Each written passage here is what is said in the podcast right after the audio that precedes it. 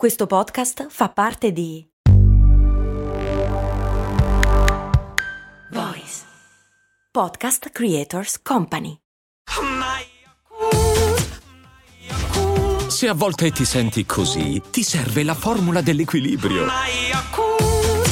Yakult Balance, 20 miliardi di probiotici LCS più la vitamina D per ossa e muscoli. Il patron Francesco mi chiede come si fa il colore rosso.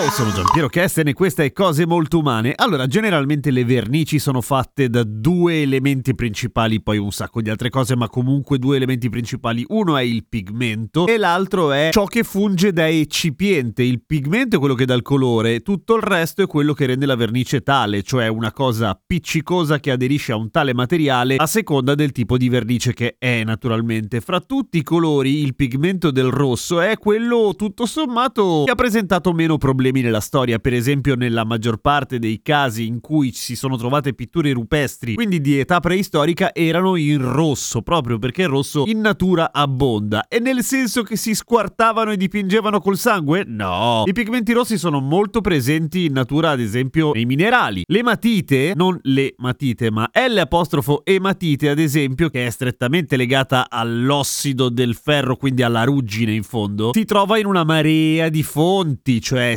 sassi, terra, minerali, eccetera, per cui tutto sommato prendere quella roba lì e farne dei colori, delle vernici, eccetera, è sempre stato piuttosto semplice. Ovviamente le fonti sono tante e sono tanti se vuoi anche le sfumature del rosso, tipo 50 più o meno. Non è vero, sono molte di più a seconda di qua. Comunque, insomma, avete capito. Per esempio, l'ocra. L'ocra è terra rossa, terra che contiene un casino di ematite, quindi ossido di ferro. Il cadmio, che è un metallo dal quale si estraggono anche il giallo e l'arancione. E vabbè anche il rosso nel senso che ovviamente fa quelle sfumature lì. Tra l'altro il cadmio è tutto sommato facile da trovare perché è uno degli scarti della lavorazione dello zinco. Il vermiglio che anche quello è di origine minerale che si estrae da un minerale appunto che si chiama cinabro o cinnabrite che è costituito da solfuro di mercurio e appunto appunto quando molto più semplicemente si fanno i pigmenti in forma sintetica, quindi si fabbricano, quello rosso il più diffuso sintetico è fatto appunto con zolfo e mercurio. Poi c'è tutto il fronte interessantissimo dei pigmenti naturali che nel caso del rosso abbiamo già affrontato qualche volta ed è quello che si estrae dall'acido carminico, che alla fine è il sangue della cocciniglia, un insetto abbastanza orrendo che ama di brutto i fichi d'India e ci sono una serie di luoghi dove si coltiva il fico d'India o si alleva la cocciniglia. È curiosa questa cosa. Però, per esempio, è molto diffuso sulle isole Canarie questa roba. E niente, tu prendi la cocciniglia, cioè questi insetti che sono piccolini, sono grigi, brutti, lunghi mezzo centimetro, li fai seccare al sole, quindi procurandogli una morte orrenda, li cuoci e li triti.